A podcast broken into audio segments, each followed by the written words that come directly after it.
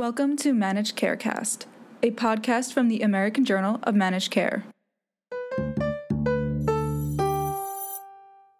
Cigna and Express Scripts announce another healthcare megadeal.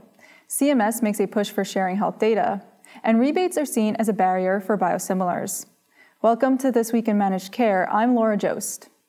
Health insurer Cigna announced Thursday it would buy Express Scripts, the nation's largest pharmacy benefit manager, for $67 billion in cash and stock. The deal includes Cigna assuming $15 billion in debt. It's the latest deal involving healthcare giants after CVS and Aetna announced merger plans. Traditional players are bracing for the arrival of Amazon after the online retailer announced in January it would team up with Berkshire Hathaway and JP Morgan Chase to form an independent healthcare venture. By most accounts, the movement to electronic health records has fallen short of its promise, in part because health systems and platforms can't talk to each other. CMS Administrator Seema Verma said this week the Trump administration is determined to fix this problem, known as interoperability. Past efforts that offered incentives for health IT investment hit roadblocks because companies tried to profit by keeping data under their control. Speaking in Las Vegas at the annual meeting of the Healthcare Information and Management Systems Society, Verma unveiled plans for the MyHealthEData, which she said will put power over data with the patient. Said Verma, at a time when healthcare data is being generated from so many sources, too often that data runs into the hard walls of closed systems that hold patients and their information hostage. Earlier in the week, HHS Secretary Alex Azar said patients had the right to control their records in a user friendly format. He said, when they arrive at a new provider, they should have a way of bringing their records. While Verma offered few specifics, she said CMS will be developing a timeline and rules for the initiative. Rebates between pharmaceutical companies and pharmacy benefit managers are holding back development of the biosimilar market, FDA Commissioner Dr. Scott Gottlieb said this week.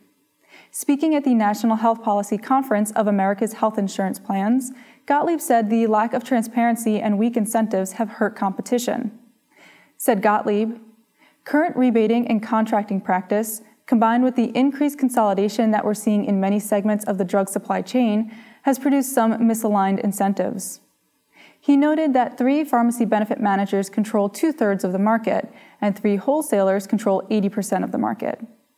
Biologics, Gottlieb said, are an area where he has significant concerns about the long term impact of the pricing and rebating mischief. For more, visit ajmc.com. A disagreement has emerged over how aggressively doctors try to control blood sugar in patients with type 2 diabetes. The American Diabetes Association calls for keeping A1C below 7%, and the American Association of Clinical Endocrinologists recommends 6.5%. But now the American College of Physicians, which represents internists, has said doctors can aim for a less aggressive goal between 7 and 8%. The diabetes specialists strongly disagree. However, most people with type 2 diabetes are not treated by specialists, but in primary care. The president of the American College of Physicians suggested the trend toward quality measurement may have played a role in the change. When insurers expect all patients to fall under a certain A1C, said Dr. Jack Ende, that may not be consistent with the best evidence. He said, These changes should in no way be interpreted as diabetes is unimportant. Diabetes is such a prevalent problem, and there are so many guidelines and conflicting information out there. We wanted to do an assessment that would give our members the best possible advice. Also, A1C targets are being used now as a performance measure. A new paper says the FDA's experience with accelerated approvals for hematology and oncology drugs has been a success. The paper in JAMA Oncology reviews 25 years of experience of approvals that balance uncertainty with the need for faster approval for agents in areas of unmet need for life threatening diseases. The accelerated pathway, created in response to the HIV crisis, has led to approval for 64 hematology and oncology drugs for 93 indications. These drugs are studied in post marketing trials to ensure their clinical benefits are confirmed.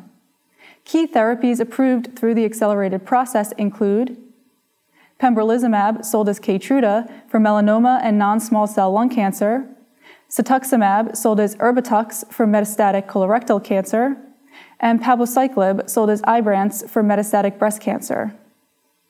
51 of the 93 indications have completed their post marketing requirements to verify their benefit, taking an average time of 3.4 years.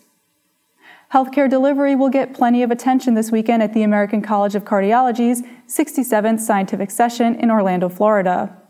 While many attendees will await results from the Odyssey trial for Sanofi's PCSK9 inhibitor Praluent, several sessions will highlight how both practice and payment changes have improved outcomes for patients. Doctors Jagmeet Singh, Deputy Editor of JACC Clinical Electrophysiology, and Fred Bove, Editor in Chief of Cardiology Magazine, discussed the healthcare delivery issues to be presented at ACC in an AJMC podcast, which you can find at ajmc.com. For full coverage of ACC, visit our conference page, which includes preview coverage. For all of us at the Managed Markets News Network, I'm Laura Joszt. Thanks for joining us.